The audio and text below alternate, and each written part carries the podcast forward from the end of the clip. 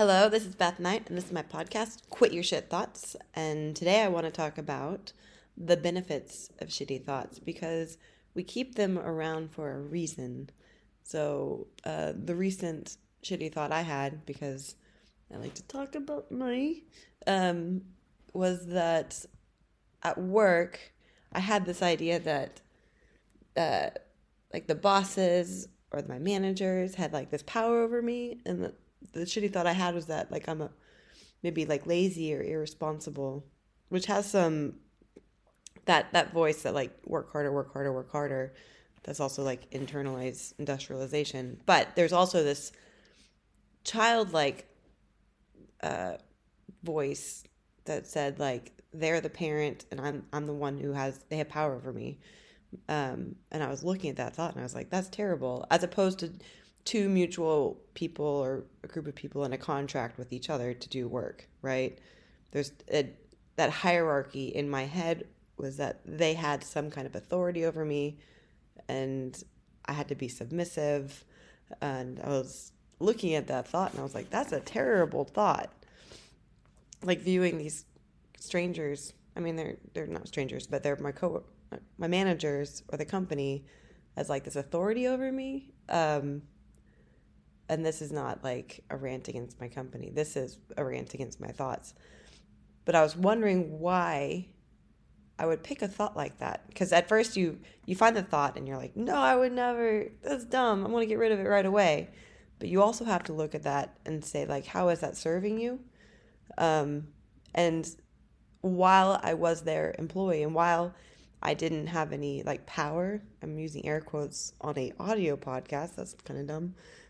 Because nobody actually has power over you. That's not true. There are people who power you, like the police.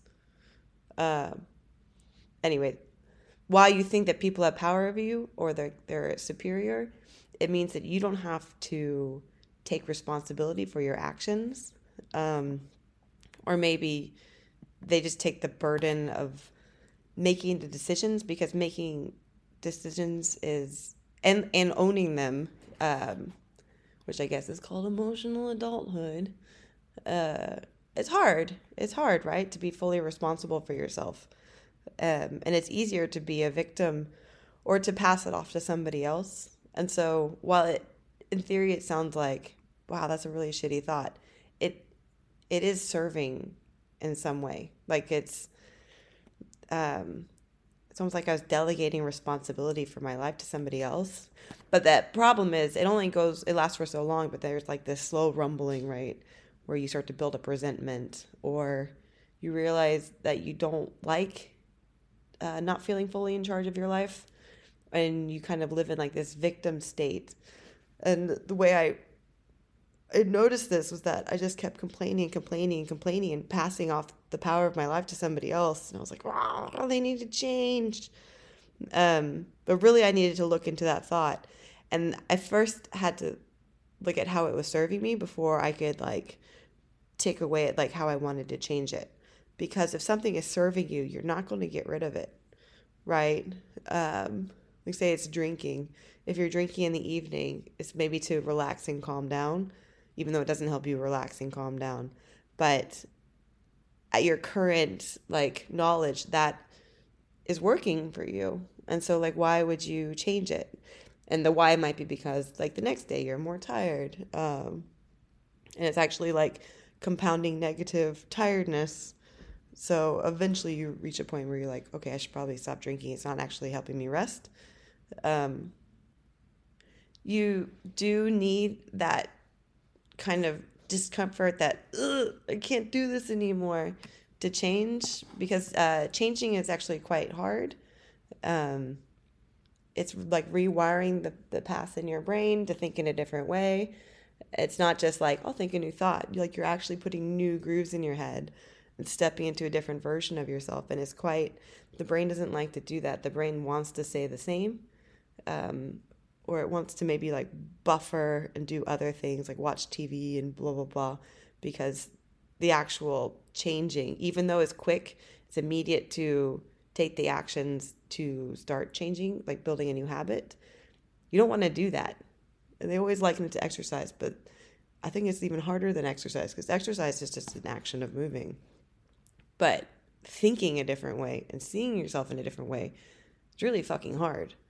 And it's worth it. And the way that I like kind of like supercharge how I do this is I hire coaches for whatever area that I'm working on.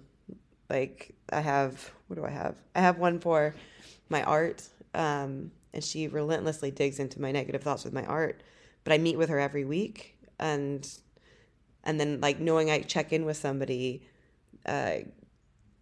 just helps me hold myself accountable while I'm trying to like step into this new version of myself. And that's different than handing somebody my power and saying like, I need her to or him to change in this way. It's saying like, I need help. Like growing like this is hard.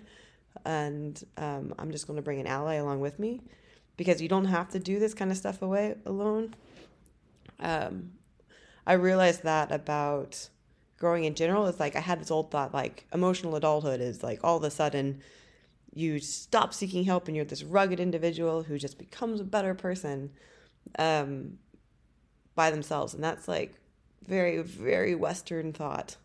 But truly, you can just start hanging out with people who already practice emotional adulthood, or like hire people, or just lean on your friends and say like, this is what I'm struggling with. This is what I'm trying to do. And that's different than saying like, can you do it for me?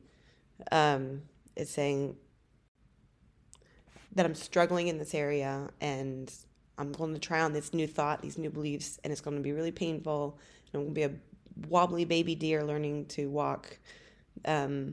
So please help, or just stand by me while I go through the discomfort. You don't have to do things alone. I think that has been like the biggest, is just bringing allies in as I grow.